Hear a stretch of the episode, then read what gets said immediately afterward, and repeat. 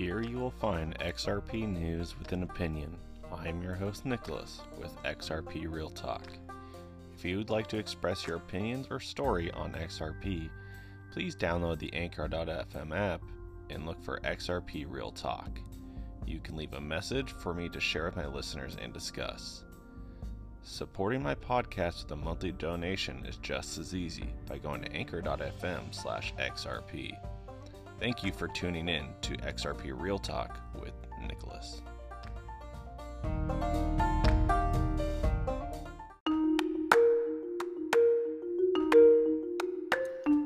Well, hello, bitches. It is Friday, November 16th, and shit got real today. XRP still held its number two spot over Ethereum, over about a billion um, market cap over Ethereum still. So this may uh, stay this way. Um, well, I hope so at least. So uh, a couple um, things that happened. So, or maybe one thing that happened um, today, Friday, something happened. 200 million XRP was escrowed. So I think people were thinking the price was going to go crazy. I mean, it could have, you never know. But Friday, Friday, something happened, something that isn't um, at, uh, in the norm of Ripple to do with their XRP. So they something out of the ordinary's happened. Obviously, they didn't make an announcement about it, but they know we would see it because the tools that the community has created. So, forty-five million XRP escrows were created one finishing every 15 days starting December 1st, 2018, and ending July 15th, 2020. And that was from Leonidas. Uh, he looks like he did the work. I counted there was 40, but I didn't know what days they ended.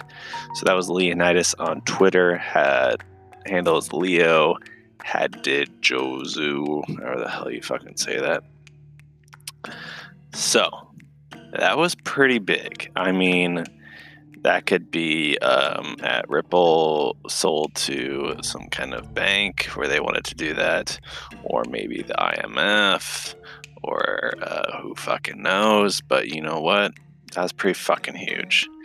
And that kind of sets us up. So if something happened then, we have um, this next week, something is going to happen.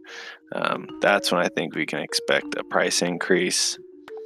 Uh, Obviously, nothing's set in stone, but I think that's uh, when something's going to happen. And another thing, uh, Weedsay Win, Weetsa Win, however the hell they say his name, uh, XRP Tipbot creator on his new app has allowed you to send paper wallets using the app. Uh, it's not in my app yet, so I haven't tested it. So people that don't have accounts or um, anything like that can now get XRP. I mean, that's basically opening up to the world. Um, the people, it's just way easier to get XRP out there so you can tip waitresses, waiters, your friends, your family.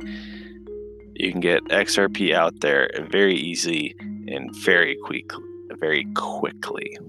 I mean, the feature might be in my supposedly it's a secret feature. I haven't really looked to see how to do it. I'm guessing there'll be an update or maybe I just need to do some more digging around or actually watch the live stream. Um, sometimes I can't really stand listening to some people, uh, so I don't watch a lot of live streams or um, videos on YouTube like CKJ. I, I, sometimes I just can't stand listening to certain people. Nothing against them. It's just uh, I just can't stand the way people talk sometimes. Um, so I don't really watch a lot of that stuff. So that's just real quick update today. I expect volume will probably stay about the same throughout the weekend, and then Monday uh, we'll see a big ramp up until the holiday. So, this was Nicholas. This was XRP Real Talk, and I will talk to you guys next time.